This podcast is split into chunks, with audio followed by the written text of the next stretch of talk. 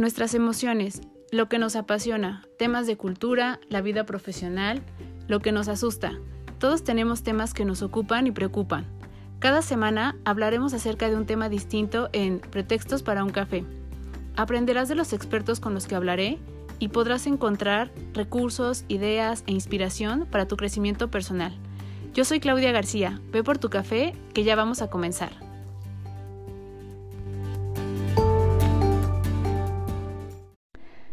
Hola a todos, bienvenidos a un episodio más de Pretextos para un café. Espero que estén teniendo un muy buen día, una muy buena tarde o noche si es que ya están concluyendo eh, justo su jornada laboral, su día, sus actividades y se están dando este chance para escuchar este podcast. Estoy seguro que les va a gustar muchísimo y es va a ser una grata sorpresa para varios eh, de quienes eh, crecimos con una generación de una programación totalmente diferente, eh, quienes ahora se van a dar cuenta que detrás de todo lo que pudimos ver y que era un medio de entretenimiento muy distinto a, lo que veíamos usualmente cuando éramos pequeños, pues venía de una estrategia de comunicación totalmente distinta, en donde se tomaron riesgos, en donde hubo que haber eh, mucho sentido de qué es lo que se quería transmitir, eh, la escucha y la observación de qué público era al que iba dirigido justo eh, este nuevo contenido en este canal. Y hablo de esto porque solo es una parte de justo el, todo el recorrido que ha tenido por la parte de comunicación eh, con este profesional justo de los medios que es Julio de Vela, que pues bueno, él nos dio a nosotros eh, muchos eh, de los programas que ahora que los recordamos pues son programas no solo educativos, sino que nos formaron y que nos daban una perspectiva muy distinta a lo que estábamos acostumbrados a ver. Como referencia, pues bueno, Julio no solo hizo toda esta práctica y, esta creación de una nueva generación de entretenimiento en los años en los que estuvo en Canal 11, sino también ha hecho toda una eh, nueva revolución en cuanto a la parte de la industria de la televisión. Le ha tocado este reacomodo de la televisión o los medios de comunicación habituales que pues antes eran la televisión, el radio y pues el periódico y que ahora son los medios digitales, ¿no? Y que hay que irnos acomodando poco a poco a todo a todo ello. A él le tocó justo también este reacomodo y entonces me parece que ante las palabras que vamos a escuchar, detrás de, de todo este contenido que, que él nos va a dar, hay mucha creatividad, hay mucho sentido de eh, querer dar más de lo que la gente eh, cree que puede recibir. Se puede llegar a sorprender la gente de lo que puede recibir por su parte. Eh, mucha la parte de arriesgarse, porque al final es un arriesgue siempre tomando una decisión cuando pones contenido distinto, trabajando en equipo. Y me parece que parece como si fuera alguien que toma decisiones eh, de una manera pues muy tranquila y muy serena y, demás, pero yo creo que detrás de, de este ah, eh, gran profesional hay una persona explosiva que ve y que es capaz de visualizar eh, hacia el futuro qué es lo que quiere y qué es lo que la gente no sabe que está esperando, pero que cuando llega la gente se emociona y se da cuenta que es más de lo que podría estar esperando. Entonces yo agradezco muchísimo a Julio este esta entrevista, que no solo fue, me parece, una entrevista para hablar y, y, que fuera un pretexto justo para hablar acerca de la importancia, ¿no? De lo que comunicamos por cualquier vía que utilicemos, de la manera en que lo estamos haciendo, de cómo utilizamos las palabras, las imágenes, el contexto, eh, cómo nos familiarizamos con los escenarios, con las situaciones que pasan, me parece que más allá de eso fue también un recorrido hacia cómo ahora eso también ha influido para las personas que crecimos con quienes ayudaron a hacer esta selección de comunicación. Y esto me hace pensar mucho en justo esta parte de la responsabilidad que tienen las personas que comunican, ya sean noticias, ya sea cualquier tipo de información por cualquier medio. Hay que cuidar mucho las palabras, hay que cuidar y tener eh, esta parte de ética y responsabilidad acerca de las opiniones que estamos dando, porque detrás hay o habemos muchas personas que validamos, que creemos totalmente en ciertas eh, oradores, en ciertos eh, comentaristas, divulgadores, etcétera, y entonces la, la responsabilidad crece, ¿no? Y eh, creo que esta responsabilidad que en su momento tomó Julio fue una responsabilidad que, que hizo que generaciones como la mía pues tengan otro tipo de percepción de muchas cosas en cuanto a la parte científica eh, y ahorita verán por qué en cuanto a la parte de dibujos animados y de caricaturas ¿no? que venían de otros países de programas de cómo fueron evolucionando estos programas y de cómo nos dieron un contenido y nos dejaron ver cómo era la diversión y cómo era incluso el mundo o cómo percibían el mundo en distintos lugares.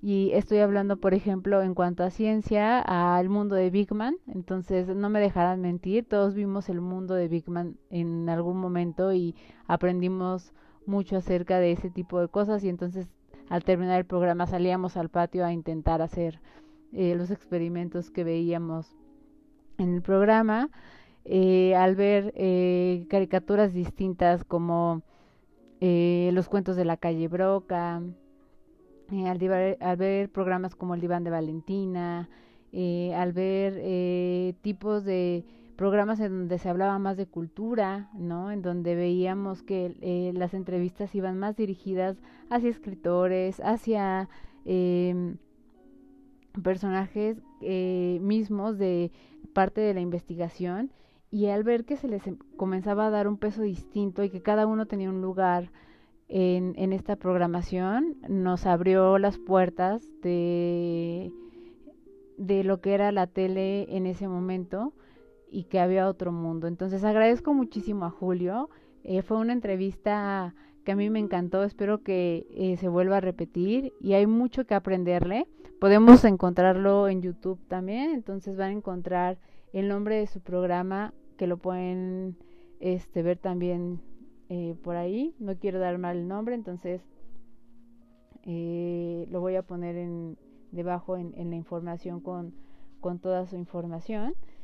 Y estoy segura de que se van a llevar una grata sorpresa, de que les va a gustar y, y es, es, es muy ameno saber y darte cuenta que eh, te puedes encontrar justo con las personas que fueron parte de tu formación como, como persona, como eh, espectador y también como ahora parte de, de ser quienes podemos dar una opinión acerca de lo que estamos viendo. Entonces, muchas gracias por lo que nos diste en, en, su momento a Canal 11 y pues muchas felicidades por todos los premios recibidos, por todas eh, los reconocimientos a nivel no solo eh, en Latinoamérica, sino a nivel mundial, porque la parte de expresión y la manera en cómo se daba esta expresión de manera cultural, este, etcétera, eh, pues llevó y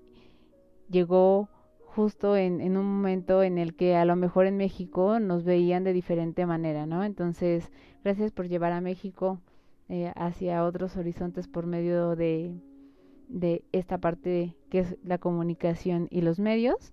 Y aquí tengo ya el nombre del programa para que lo puedan buscar y es ¿Y tú cómo estás? Entonces, de todos modos va a estar aquí eh, en la descripción del podcast. Espero que los disfruten y espero que se acuerden de todo lo que en su momento este, vimos cuando éramos pequeños, quienes éramos de esa generación.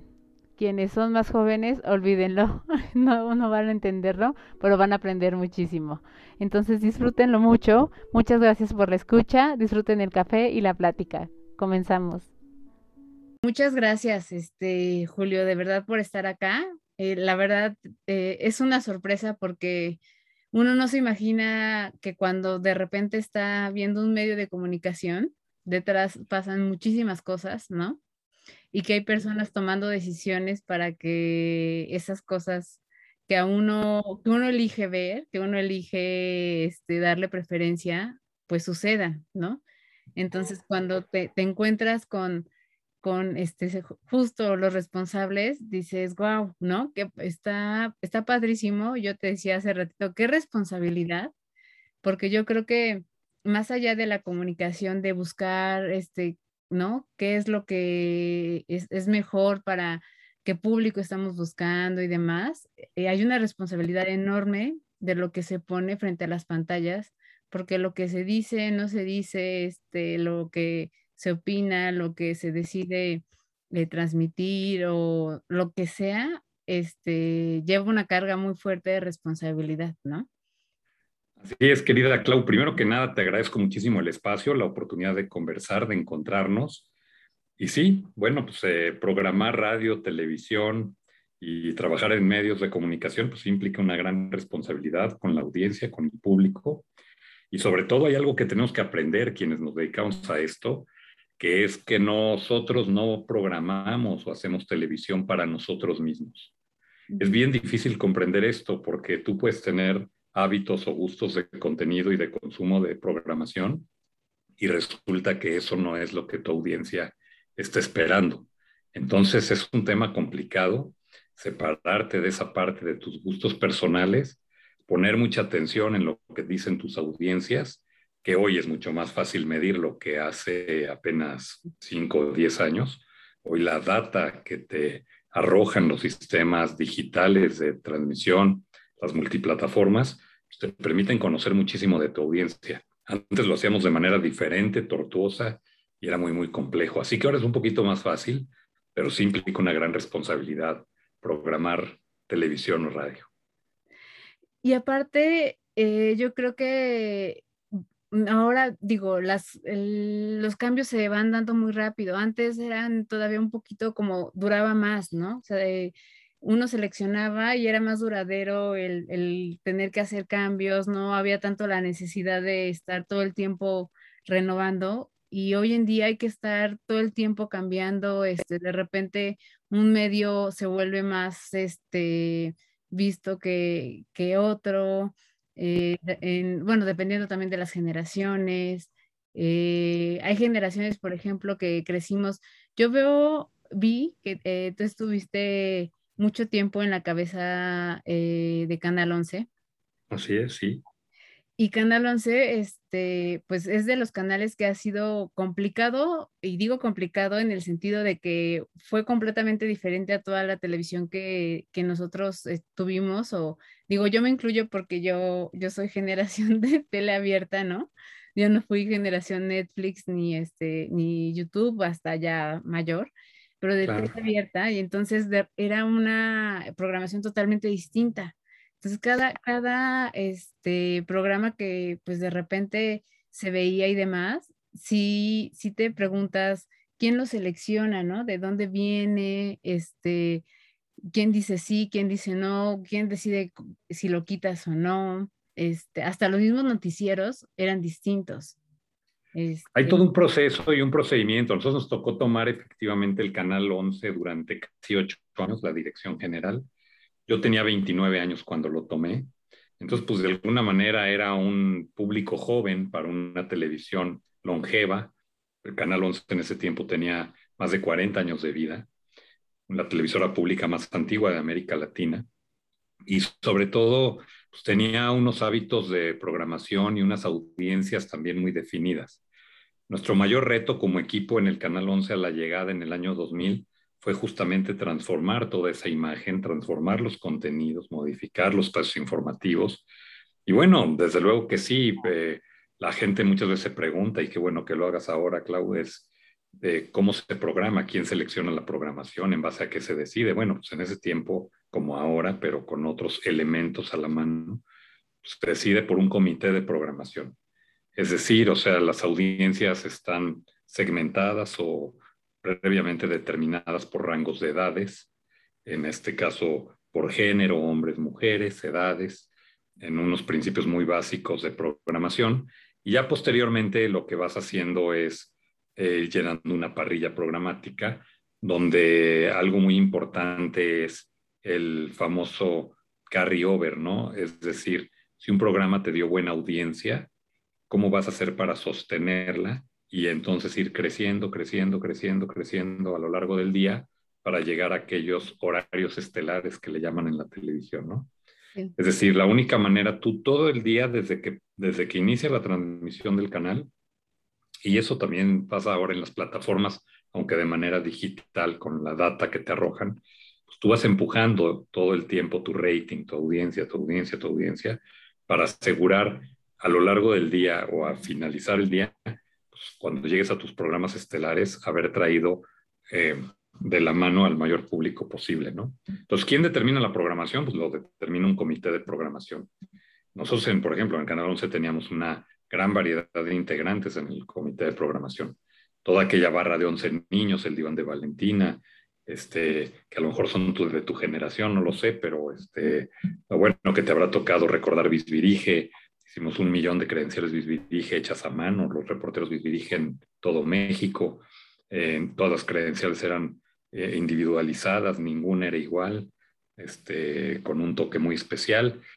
Eh, cuando hicimos el diván de Valentina, cuando contratamos todas estas barras programáticas, cuentos de la calle Broca, aventuras de una mosca, este, eh, Mona la vampira, todo ese tipo de barra programática, pues estaba rodeada de una serie de pedagogos. O sea, no era, ay, a Julio se le ocurrió ir a comprar aventuras de una mosca o tal, no.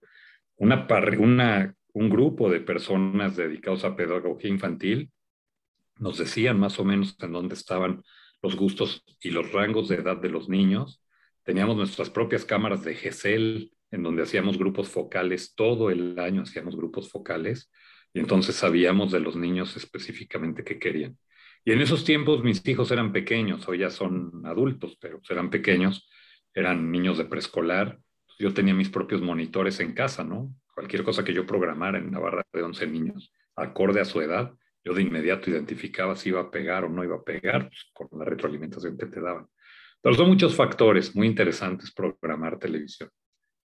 No, y padrísimo, porque tienes toda la razón, ¿eh? Yo, yo fui generación El Diván de Valentina, este, El Mundo de Big Man. Claro, este, claro. El Vampiro, eh, Fonda su silla. Este, Fonda su silla, claro, lo hicimos con Patricia Arriaga, ella la dirigió. Entonces, a mí me encanta ver que, que muchos de los programas que salieron en, en ese momento eran actores que no se conocían que empezaron ahí y después empezaron a ir a, otras televisoras, les empezaron a dar como chance en otros lados, pero en realidad empezaron ahí, ¿no? El Canal 11 ha sido en general un semillero, o sea, si tú hablas de épocas muy atrás, o sea, Susana Alexander, Héctor Bonilla, Pedro Ferriz, Javier Solórzano, Adriana Pérez Cañedo, Miguel Ángel Granados Chapa. ¿no? Él, él, también tenía un, un programa ahí donde era Timo Perdón, se me cortó un poquito ahorita que me preguntaste. Ah, perdón, este Andrés Bustamante, cuando salía que era Timo. Andrés Bustamante, desde luego, Andrés Bustamante, claro, claro, empezó en Canal 11, este, o sea, realmente casi toda la gente que ha hecho televisión en México, Plutarco Asa, Plutarco Asa eh, empezó en Zona O, que era este, prácticamente lo que después fue Once Niños. Eh, Gaby Ramírez, este, Em, en fin, o sea, muchísimas, Claudia Lizaldi, eh, Silvia Navarro, este, o sea, muchísimas, muchísimo elenco, este, Ana Cerradilla trabajó con nosotros, este, muchísimas personas que, que, están hoy en la televisión mexicana de varias generaciones, eh, pasó por el Canal 11. Eh, bueno, este, el propio Plácido Domingo, este, Pepita Envil, este, en los teleteatros aquellos, en, los sábados de zarzuela. Este, o sea, el Canal 11 realmente toda la vida ha sido un semillero de talento. Y a, mí lo que me, me encanta es que, eh, y que yo creo que tú te puedes sentir orgulloso, que hay programas que siguen perdurando, que seguramente nacieron en su momento cuando tú estabas y siguen, ¿no? O sea, por ejemplo, aquí nos tocó vivir. Sí. Aquí nos tocó, mira, aquí nos tocó vivir, ya tenía más años porque es el programa legendario de Cristina Pacheco, pero el que a mí sí me tocó implementar con Cristina también fue conversando con Cristina Pacheco el cual tiene pues ya veintitantos años. O por ejemplo, La Ruta del Sabor con Miguel ah, Conde. Esa fue creación nuestra también. Este, vamos, o sea, sí hay muchos programas que hasta la fecha siguen vigentes, pero no nada más vigentes, siguen siendo los que le dan a la televisora la mayor audiencia. Y son de nuestra época, muchos de ellos. Entonces, pues sí me da mucho gusto, la verdad. A ver, Canal 11, em, mm, si tú eres un televidente con un consumo, el que yo llamaba un consumo responsable, eh, o, un consumo selectivo, un poquito más inteligente de alguna manera en la selección, pues era este tipo de contenido. Yo todo el tiempo que programé televisión, que pues me he dedicado a ello, pues, yo empecé en la tele en 1993, o sea, este, pues ya son muchos años, 27 años o 28 años, qué barbaridad. Este, yo siempre decía que cuando el televidente apagara un programa, terminara de ver un programa de, que nosotros transmitíamos, nosotros hubiésemos logrado dejar algo en su vida, ¿no? Yo decía que mi canal, si finalmente lo querían catalogar como un canal educativo, pues yo sería lo que les diría, lo que les diría sería que hice un canal de educación para la vida, ¿no? O sea, diálogos en confianza, Ah, este, o sea, todas estas, oh, los hombres de negro, primer plano. 31 eh, minutos. todas estas, pues, sí, 31 minutos, claro. Hay unas series, por ejemplo, ahí, ahí tú te preguntarás, por ejemplo, 31 minutos, todo esto, pues, esa serie chilena. Este, nosotros fuimos quienes la lanzamos justamente eh, en esa barra de 11 niños. Y pues, era una serie que, por ejemplo, las televisoras comerciales no querían. Y fue una serie exitosísima en el mundo, ¿no? Este, claro, habrá, es como todo, a los niños hay a quienes les chocaba 31 minutos, mis hijos no, no les gustaba 31 minutos, pero pues, a la audiencia le gustaba 31 minutos. Por ejemplo, Mariana Mija, parte del diván de Valentina lo hicimos inspirado en Mariana Mija, ¿no? Yo tengo unas fotos incluso de Mariana donde pues Valentina Valdés Valdivia, que es Garibay, que es la protagonista de, del diván de Valentina, pues Marianita Mija estaba con sus trencitas y todo igual, pues era pequeña. Este, entonces, bueno, la verdad es que una serie como El Diván de Valentina, yo también siempre decía que la programación la íbamos a hacer en base a una dieta balanceada, ¿no? Que la programación tenía que tener cierto contenido de inteligencia, cierta porción de inteligencia, una pizca de entretenimiento, una buena porción de creatividad, unas tres cucharadas de humor, este, una buena dosis de cariño, y así hacíamos un programa que era entrañable y llegaba a ser memorable. O sea, yo siempre decía que nuestros, todo el trabajo que hacíamos en Canal 11 y que seguramente hoy la visión de quienes dirigen seguirá siendo muy parecida, será impactar y quedar en el recuerdo de los televidentes. Aquella televisión que no logra quedar. Ahorita tú me has podido mencionar este, muchísimos programas. Aquella televisión que no logra perdurar en la mente de los televidentes, pues es que pasó inadvertida hay series, hay comerciales, hay marcas, hay eh, canciones de productos. Este, o sea, si yo te digo, oye, que no puedes comer solo una, pues me decías sabritas, papas sabritas, y este, el chaca chaca, pues me vas a decir Ariel. Y este, no, o sea, este, recuérdame, pues Gancito. O sea, esto es lo memorable de la, del marketing y la publicidad. O sea, el top of mind es algo eh, muy memorable, o sea, tu corazón está conectado directamente con tu cerebro y el cerebro, si algo recuerda, son las historias. Pues cuando logras penetrar en ello, no lo olvidas nunca, ¿no? O sea, han pasado muchísimos años. Yo, por ejemplo, si me preguntas, oye, los, cuando yo tenía de tele abierta cuando era niño, además acá en el Bajío únicamente se veía Canal 5, Canal 2, Canal 5 a veces, porque era de muy baja potencia el 8 de México no se veía, se veía el 2, se veía el 13, o sea, que era Imevisión, este, únicamente, o sea, acá llegaban oleadas, de repente se veía ahí el Canal 5 y podías ver los Picapiedra, Don Gato y su pandilla, los supersónicos. Este, yo hasta la fecha me acuerdo de todos los nombres de la pandilla de Don Gato, los integrantes, ¿no? Desde Matute, Don Gato, Pancha, Panza, Cucho, Demóstenes, ¿no? Benito Bodoque. O sea, ¿por qué te acuerdas de eso? Pues porque hubo una conexión emocional. Pues, ¿Por qué te acuerdas del diván de Valentina, de Mamaí, la abuelita, de Bruno, el niño? Este, pues, ¿Por qué te acuerdas de ellos? Pues porque fueron series memorables, ¿no? Sí, sí, sí, sí.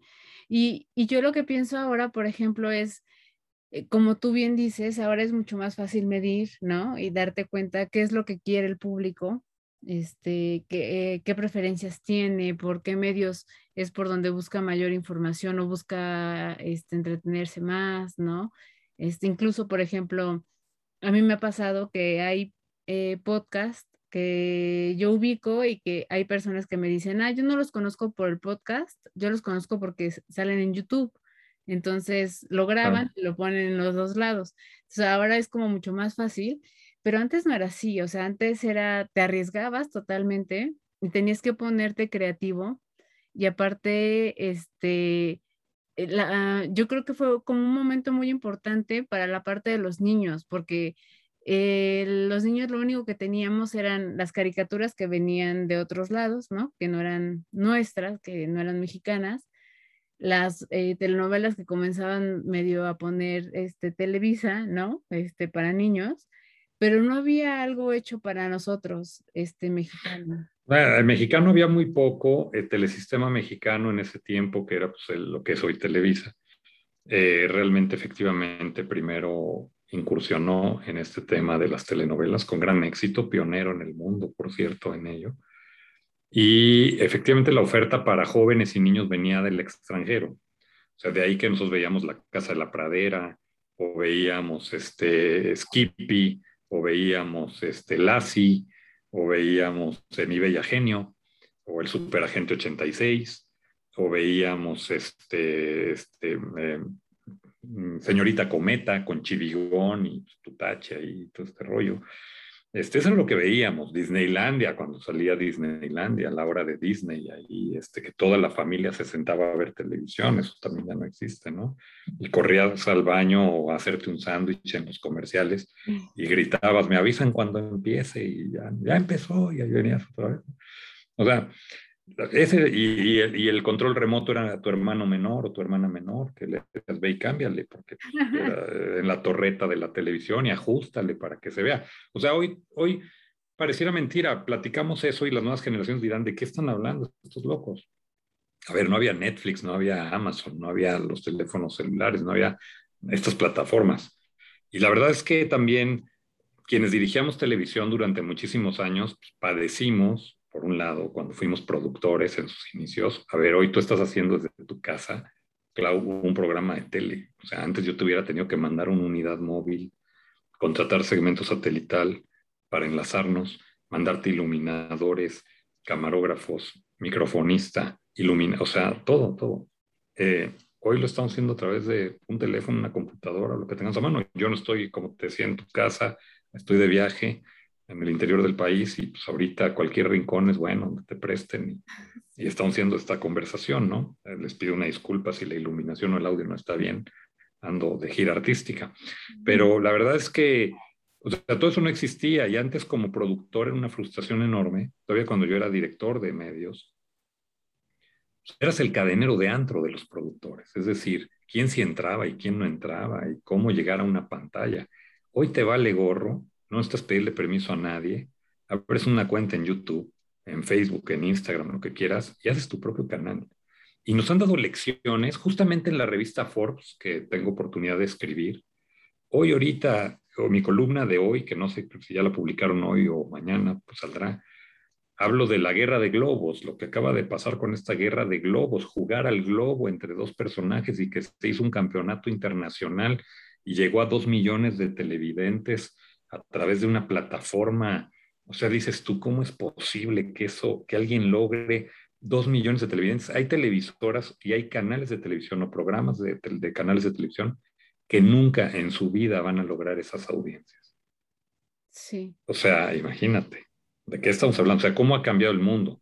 A ver, hoy los programas que yo hago en YouTube, hay uno que tengo 90 mil vistas. O sea, yo, yo ese programa, si lo hubiera pasado en la televisión, yo no sé a cuánta gente hubiera llegado. Te puedo asegurar que a 90 mil no. O sea, aunque digas tú, pero ¿cómo? Si es una super pantalla y es un cañón, de, no, pues no. O sea, la gente ya no consume eso. Este, este programa, el que se llama ¿Y tú qué tal? ¿Y tú cómo estás? Ah, ¿Y, tú, cómo estás? ¿Y tú cómo estás? Ah. Sí. Oye, ¿y cuál era la parte más difícil? Porque este, yo creo que como comunicador, ¿no? Eh, estar al frente, tomar una decisión, eh, no nada más es de, tengo que dar un número y, o, y demás, sino estoy jugando con la reputación de un canal, ¿no?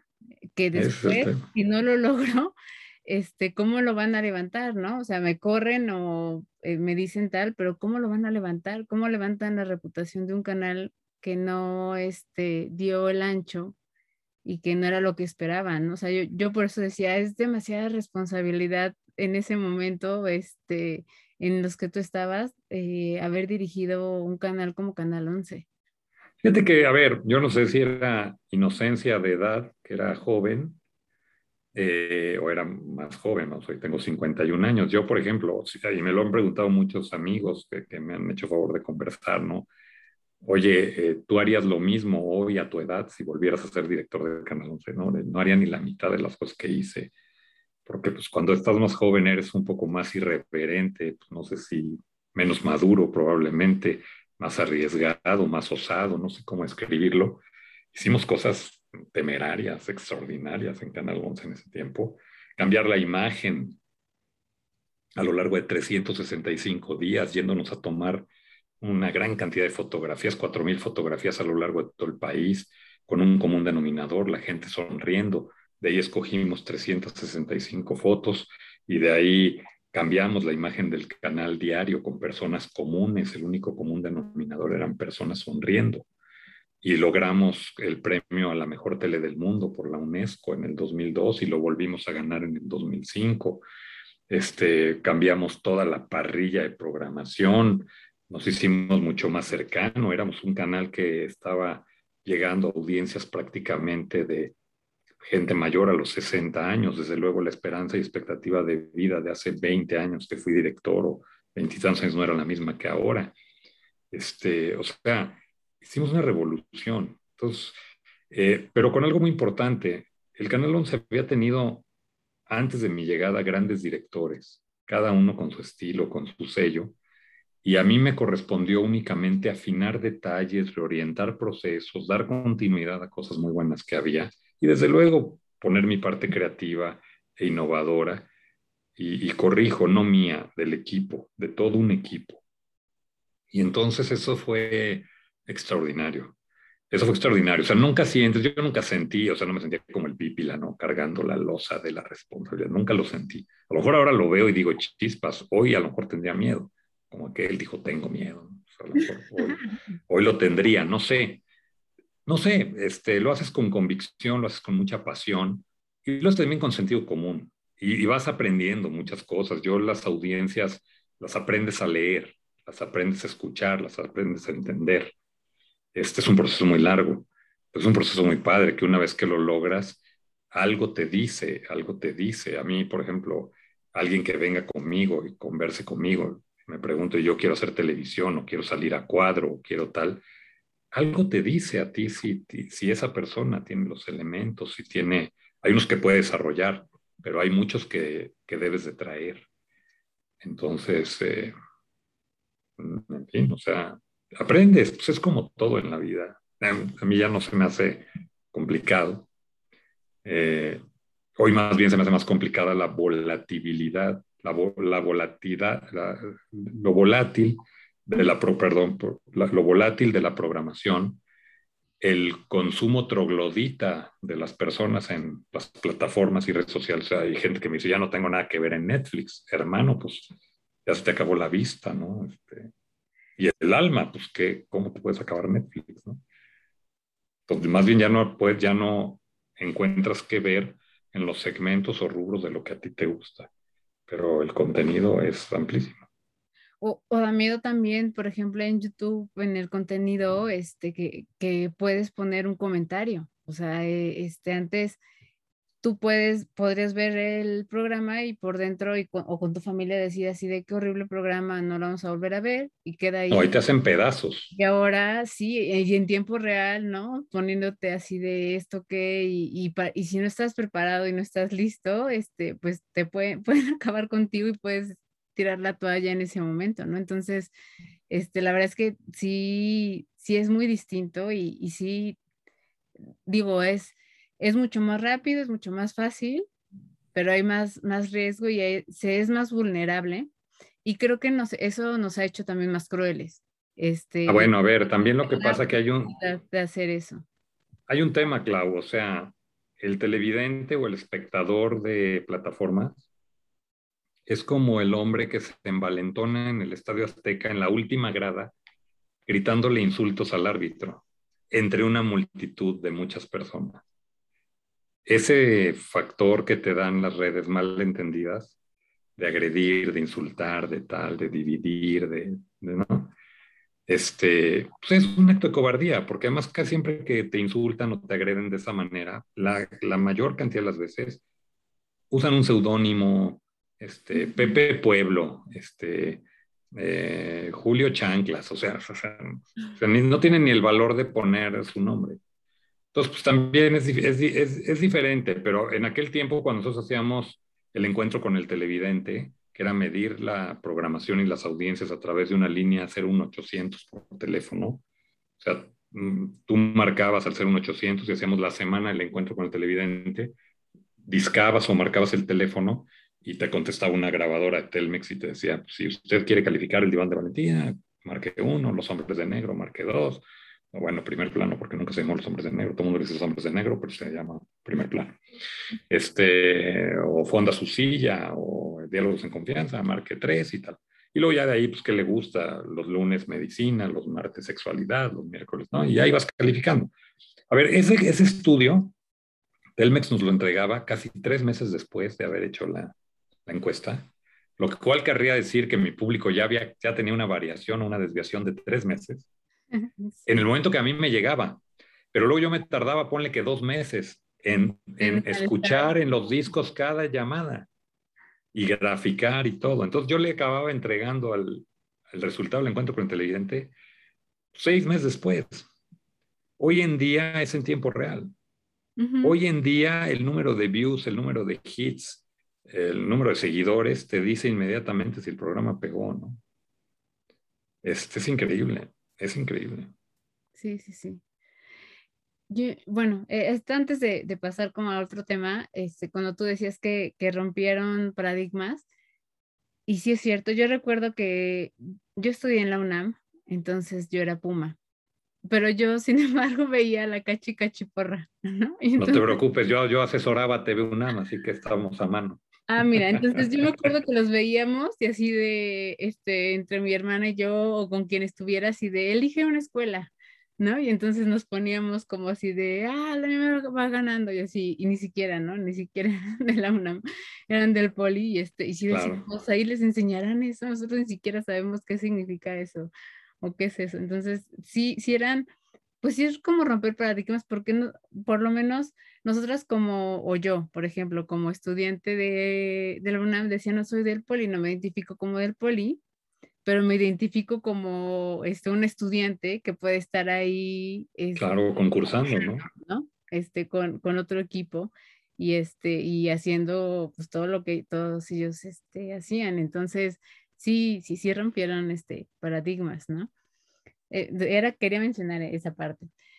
Pero este, ahora para pasar al otro punto es, ¿en qué momento vi, has ganado muchos premios, ¿no? Has ganado premios por la parte de cultura, este, te han reconocido en la parte, en otros países, en Francia también. Este, la verdad es que yo, o sea, yo no lo dudo ni tantito por todo lo que tuve oportunidad de ver. Este, yo sí, yo sí fui niña y me fui niña como tú dices, bisbirige, que quería mi credencial y entonces me emocionaba y, te sabías las canciones, y, bueno, la canción y todo eso. Y este, y, ya, y después cuando va pasando el tiempo, eh, ¿cómo haces cuando te vas dando cuenta de que se va la parte de la tecnología y la digitalización va cambiando y que dices, chin, ¿no? Ahora hoy hay que entrarle a esto y hay que entrarle a esto y hay que entrarle a esto porque pues mucho tiempo todo fue muy, muy plano, ¿no? Ajá, muy lineal, muy, muy igual y de repente empezaron a cambiar este, eh, mucho los, los medios para, para poder eh, tener eh, algún, bueno, crear un programa, asesorar a, a alguien para, para, que justo tenga un, un, canal, tenga un programa, para que, como tú dices, le veas madera de si sí lo puede hacer o no. Este, yo creo que esa parte que ya tienes totalmente desarrollada cuando ves a las personas, también cómo se lo, se lo transmites y cómo le dices, híjole, ¿no? Falta esta parte donde tienes que ser muy cercano con la gente. O sea, yo, yo lo que creo es que eh, tanto en la televisión como donde sea, la parte de comunicación, sea por el medio que sea, tienes que ser lo más cercano y lo más eh, parecido a la gente, ¿no? Cuando es algo como ajeno, sí llama la atención, pero cuando es totalmente distinto o, inalcanzable, la gente ya no se engancha porque ya como lo siente como de no, yo, no, no, no es algo con lo que me puedo identificar. Entonces sí necesitan eh, o necesitamos sentir que hay cosas que vemos reflejadas de nosotros en la parte humana, personal, de emociones, etcétera, del otro lado. Hay, hay una regla de oro en, en, la televisión y es la congruencia, la sencillez, la cercanía, lo simple, lo simple. O sea, eh, para conquistar un televidente, lo primero que tenemos que hacer, y yo lo viví en Canal 11 y lo, no nada más lo pedía, lo exigía a todo mi personal, era primero que respetáramos la inteligencia de los televidentes, o sea, que no insultáramos su inteligencia. Al niño habría que hablarle como niño, pero no como alguien que no entiende o que no puede captar o que no está preparado para. A ver, los niños nos dan tres vueltas, o sea, lecciones de vida. Pues lo primero que tenemos que hacer es entender que frente a la pantalla hay un ser pensante que merece respeto. Eh, aquellos comunicadores que tienen que hacer uso de un personaje para llegar a su audiencia, pues digo, tienen un reto muy grande. Claro, hay quien está diseñado para eso, ¿no? Por ejemplo, Broso, eh, Víctor Trujillo hace una extraordinaria personificación de Broso, pero Víctor Trujillo es un hombre completo, sumamente culto, altamente preparado, o sea, tiene muchas habilidades y un gran bagaje para poder desarrollar ese personaje. O sea, Broso no es como Broso en la vida real. O sea, la verdad es que es un gran personaje, ¿no? Pero me refiero a que si tú en, para ser un eh, conductor de noticias tienes que recurrir a la vulgaridad, a los gritos, al insulto, al estruendo, pues para llamar la atención, pues la verdad es que tienes un gran camino por recorrer, ¿no? Entonces, a ver, primero es entender a las audiencias y respetarlas. Eso es básico para hacer televisión. Y el segundo punto, tú lo dijiste muy bien, o sea, preséntame casos que se asemejen a mi realidad. Claro, desde luego también hay tipos de ficción en donde puedes hacer una ficción que sea aspiracional, o sea, que la gente tienda a querer ser como, pues porque es un buena, una buena persona o porque es un hombre destacado, una persona ejemplar, cualquier cosa. A ver, dentro de la trama de las telenovelas, pues desde luego que se usa eso, ¿no? La típica chica que de condición muy difícil y se encuentra el tipo de sus sueños, que es este Jimán, ¿no?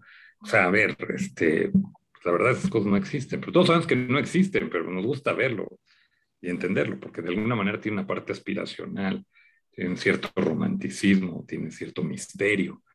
En fin, dentro de la tele pues, justamente para hacer un buen arco narrativo, para hacer un buen storytelling, pues, este, tienes que tener una serie de elementos y Disney lo maneja muy bien, ¿no? Los arquetipos, este, los antagonistas, los, ¿no? Pues siempre hay un héroe, siempre hay un, villano, este, ¿no? Este, desde Bambi, o sea, el Rey León, ¿no? Este, pues a ver qué hubiera pasado con Rey León si no matan al papá. Todos hubieran sido felices y no hubiera habido película. Este, ¿no? Este, si las manzanas de la bruja de Blancanieves, pues no hubiera habido una envenenada, pues no hubiera pasado nada.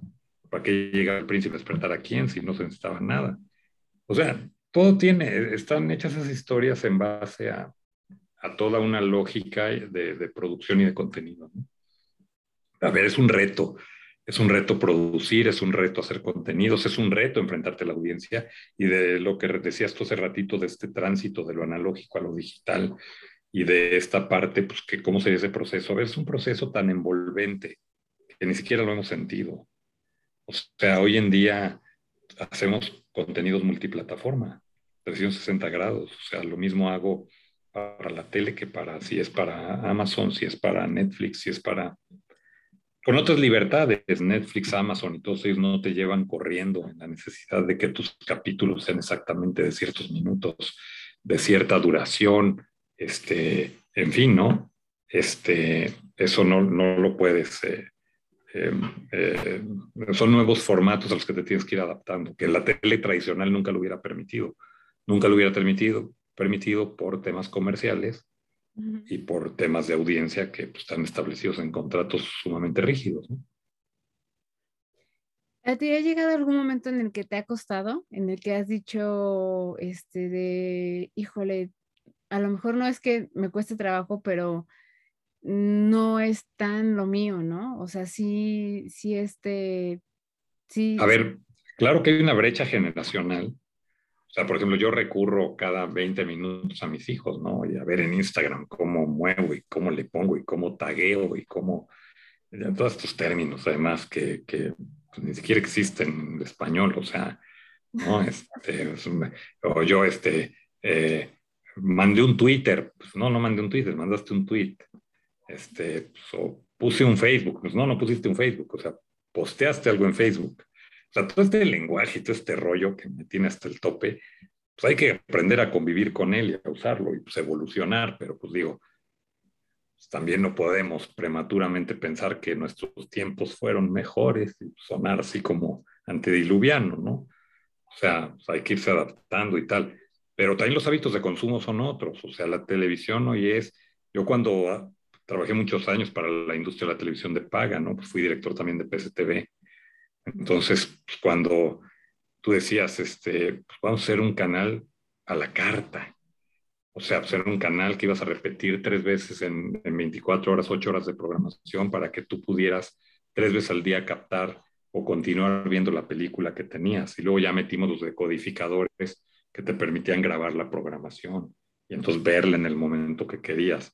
A ver, hoy la televisión es en todos lados. O sea, el que tenga un smartphone, el que tenga una tablet, el que tenga una computadora, ve lo que se le da la gana a la hora que quiere, en donde quiere. Desde el baño, la cocina, la recámara, el parque, la calle, el vehículo, el transporte público. Entonces, bueno, pues es ahí todo un tema, ¿no?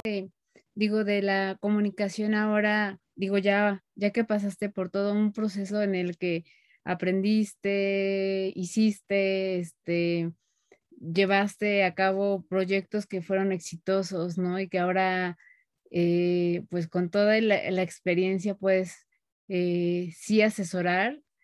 Eh, ¿Qué se siente? a ver, bueno. Yo creo que, que, en el momento que pasaban las cosas, no sé, yo lo percibo así, ¿eh? por lo que he visto contigo. Yo creo que no, no, no lo veías, o sea, no te dabas cuenta como de todo esto está pasando así.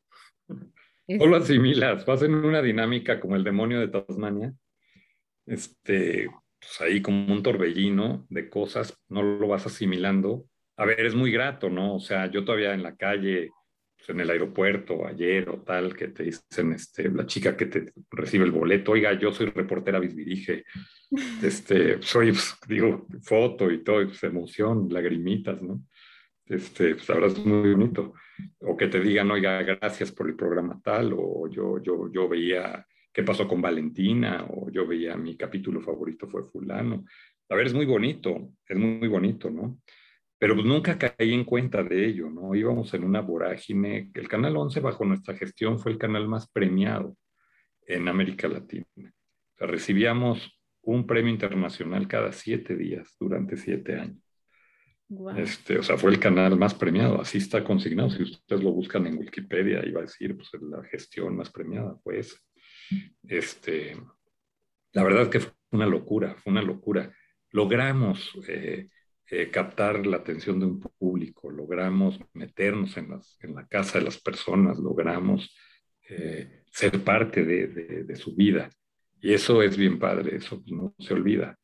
Eh, vamos, hoy en día pues, digo, agradezco, me gusta, vuelves la vista atrás y te das cuenta de muchísimas cosas que pasamos, que yo luego ya ni me acordaba, que la gente te recuerda y que bueno, pues fueron grandes momentos, ¿no? Entonces, digo, pues, lo recuerdo con gran satisfacción y con enorme gratitud hacia el gran equipo que tuve, porque pues, eso lo un gran equipo, o sea, yo únicamente era el director, pero había muchísimas personas en la televisora. Pero eras el, que, pues al final daba la cara, ¿no? Si las cosas no resultaban bien, no podías decir, ah, todo el equipo lo hicimos mal, sino era como de, pues... Voy a decir algo un poco disruptivo, que va a sonar un poco fuerte, sin que sea grosero. Eh, todo proyecto que triunfa siempre tiene un padre. Un proyecto que fracasa nunca tiene madre. Entonces, eh, la verdad es que sí, a ver, tú, tú asumes esos riesgos y lo sabes. Yo siempre se lo dije a mi equipo y además siempre se los dije convencido y se los digo diciendo, a ver, si aquí alguien va a perder el trabajo porque algo sale mal o tal, soy yo, no ustedes.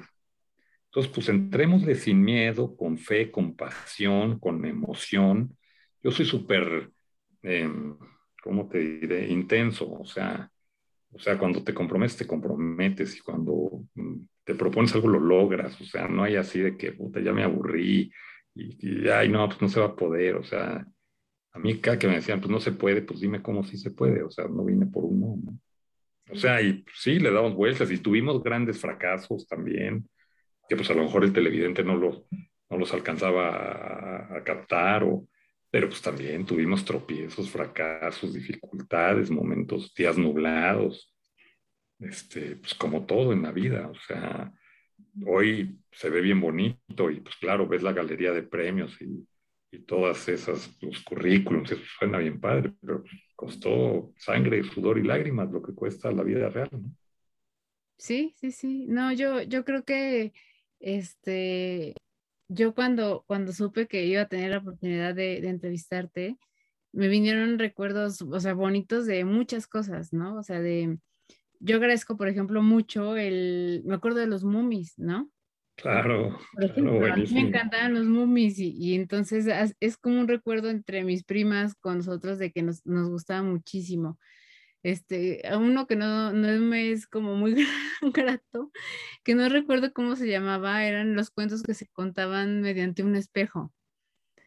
Ah, se llamaba, este, sí, sí, ya sé cuál es.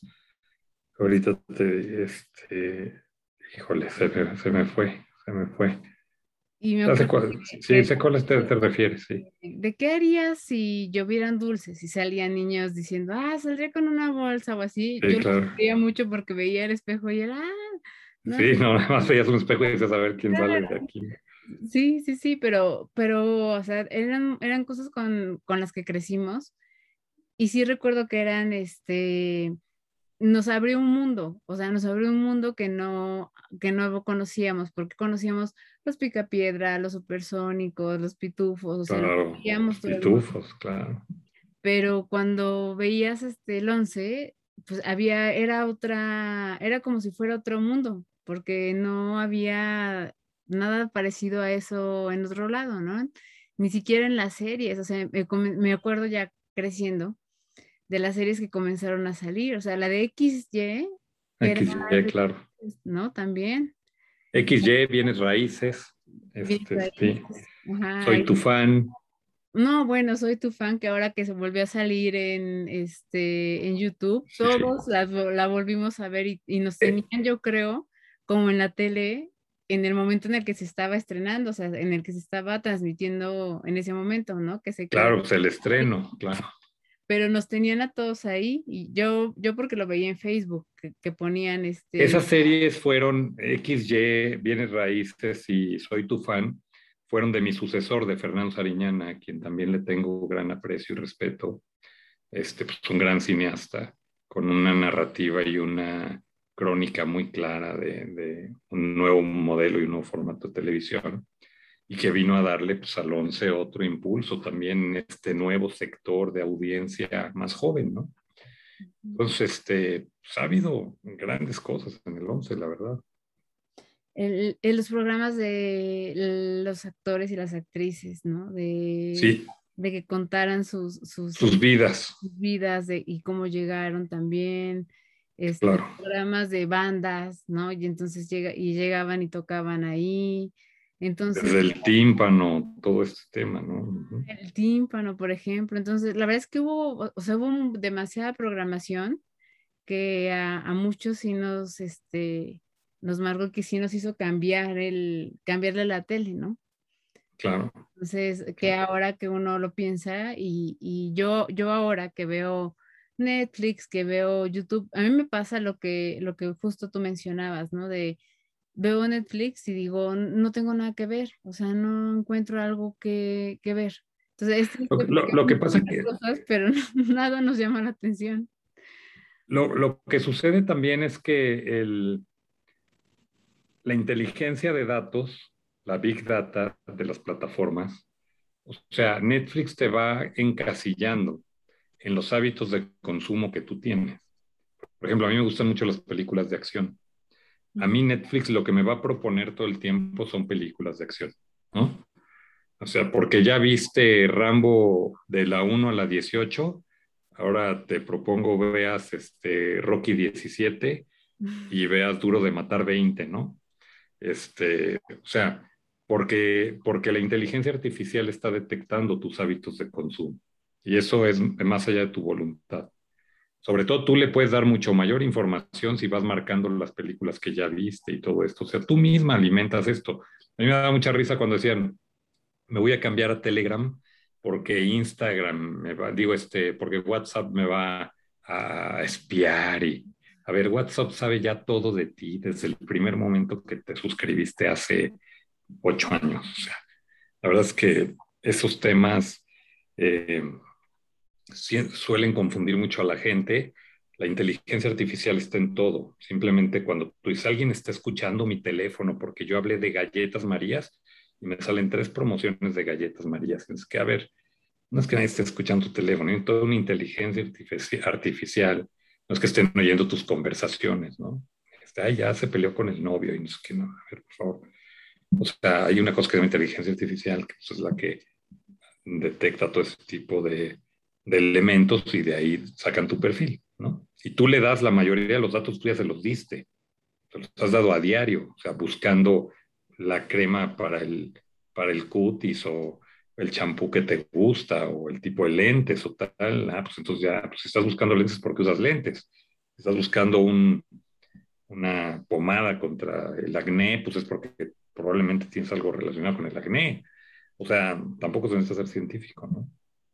Este, nosotros les damos una serie de información a nuestros buscadores, la inteligencia artificial aglutina esa información y pues, detecta tus hábitos de consumo y de consumo de medios también.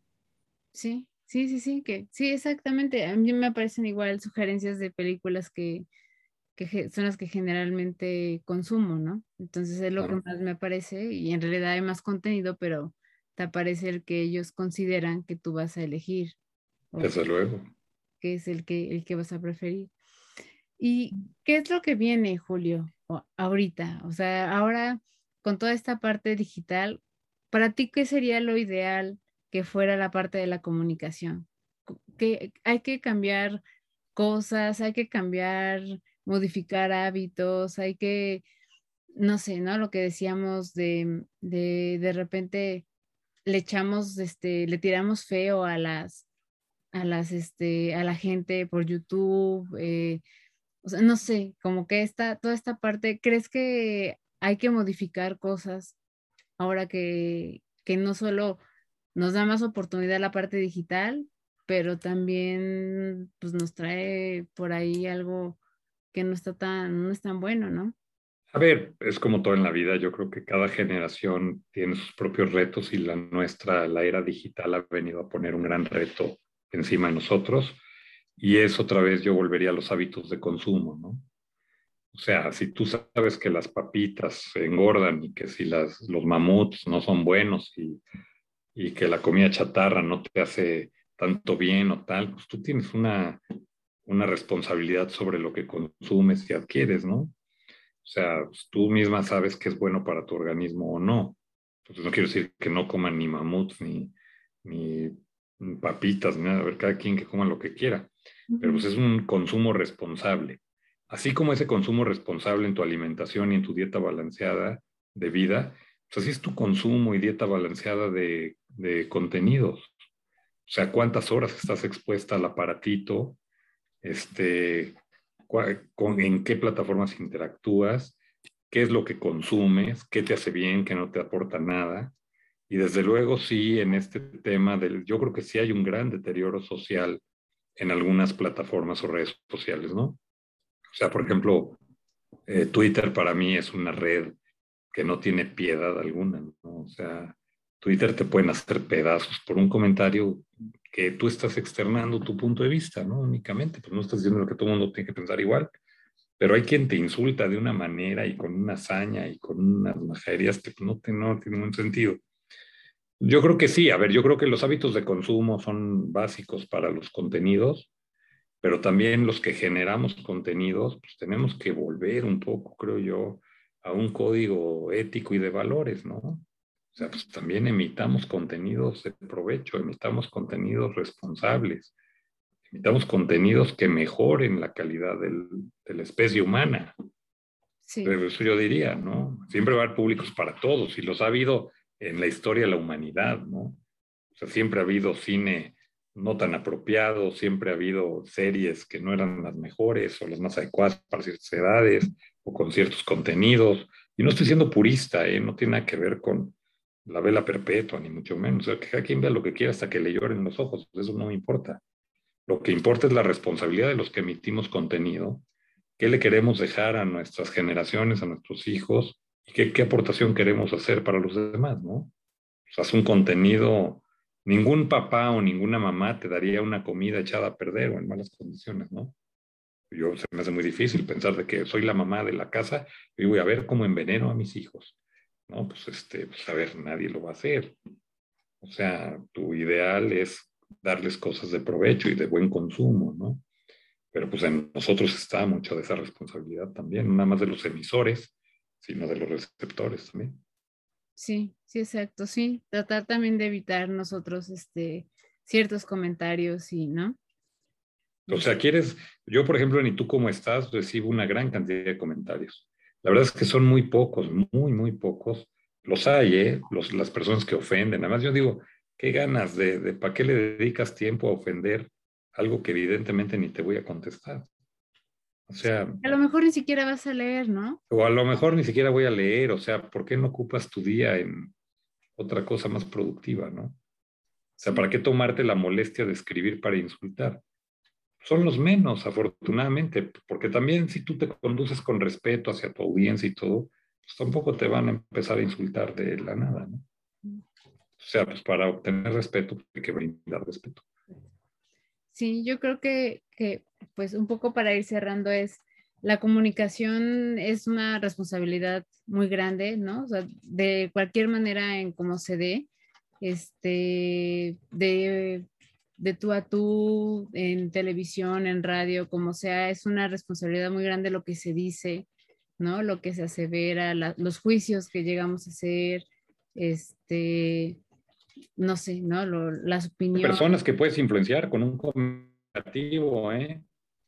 Sí, es, exacto, exacto, ¿no? Cuando sabes que tienes seguidores, cuando sabes que eres este, influyente para cierto sector y demás, ser como conscientes de ello y creo que lo de siempre, ¿no? Es regresar y tratar de lo que más se pueda a la parte de los valores, porque es cuando lo que más necesitamos ahorita, ¿no? Lo que más, más se, necesita y, está en menos vigilancia ahora en los medios de comunicación que, que, son estos medios digitales.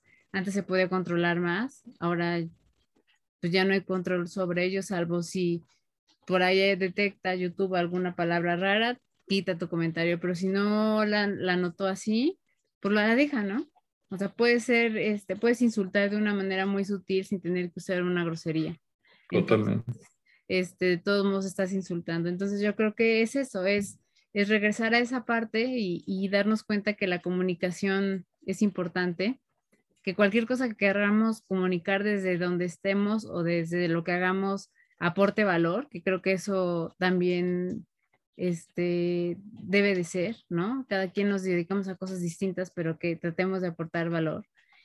Y yo creo que, este, que todos siempre queremos o tenemos esta idea de, ay, ¿no? Yo quiero dejar como mi huellita en el camino. Entonces, a mí me gustaría cerrar diciéndote que, pues tú, este, por ejemplo, en, mi caso, este, y hablo yo creo que por muchos de mi generación, pues nos dejaste una huella este, marcada muy padre, ¿no? Yo todavía tengo, y te lo puedo asegurar que cuando mi hermana me escuche me va a decir, qué ñoña, porque cuando yo veía el diván de Valentina me decía, ¿por qué ves eso?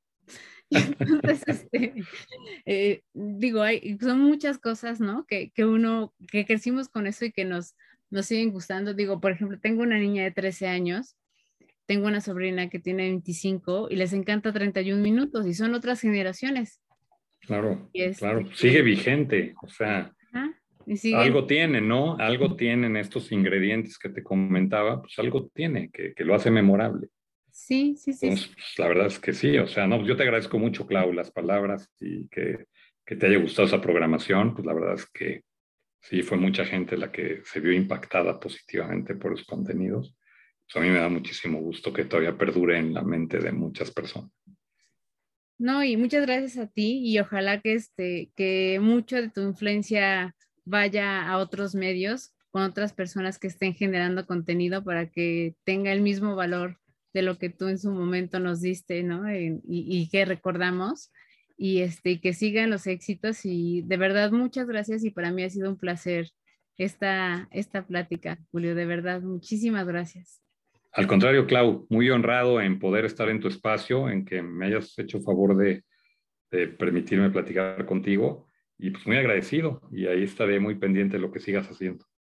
Muchas gracias igualmente y aquí estamos para lo que se necesites. Espero que, estemos ahí este, nuevamente en contacto. Con enorme gusto, ahí este, pidámosle a Ale que nos pase los contactos y, y con todo gusto adelante.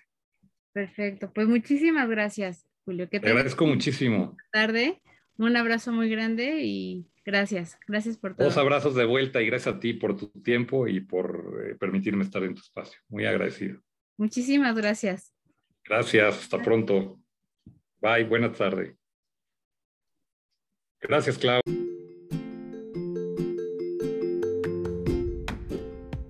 Muchas gracias por estar aquí. Nos escuchamos en el próximo episodio con un pretexto más para hablar de otro tema.